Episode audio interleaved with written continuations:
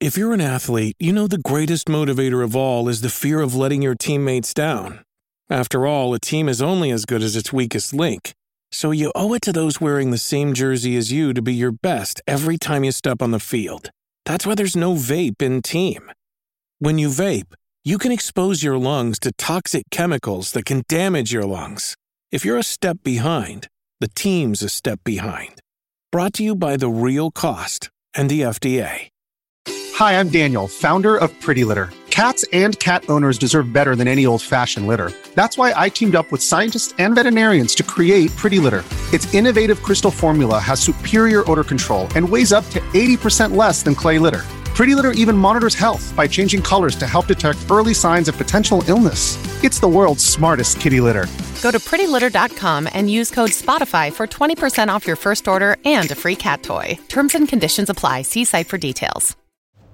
Nuovamente protagonista come location in questo video un, una sorta di hotel, residence, una roba comunque di passaggio, come l'Ilusivert nel suo singolo a Natale, dove lui però ci spiattellava in faccia la sua solitudine, mentre qui, qui abbiamo un, una copertura. Playboy Carti è un artista che non esce con un progetto suo ufficiale come primary artist su Spotify dal 2021, però escono eh, video in continuazione, escono cose, cioè, un artista veramente controverso, contro l'industria e comunque mi piace questa sensazione, ye ye direbbe Shiva.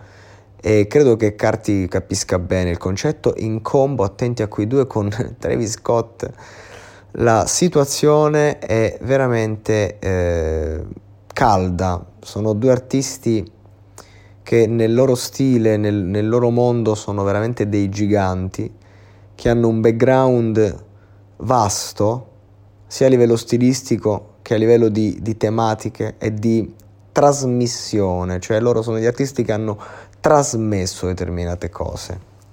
E qui è la grandezza, perché altrimenti facciamo l'errore di soffermarci su determinati testi vedendoli su carta, che poi è stata la, la chiave di questo podcast. Quindi, cioè nel senso, fondamentale ricordarci la potenza che una musica può avere a livello di impatto eh, per quanto riguarda anche l'immaginario che genera nell'ascoltatore e quindi di conseguenza il mondo che crea dove l'ascoltatore riesce a stare dentro.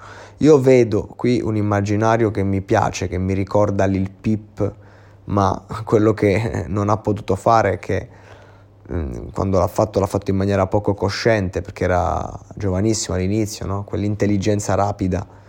E invece qui abbiamo degli artisti che un attimo ti mostrano che cosa vuol dire essere ancora vivi nonostante tutto.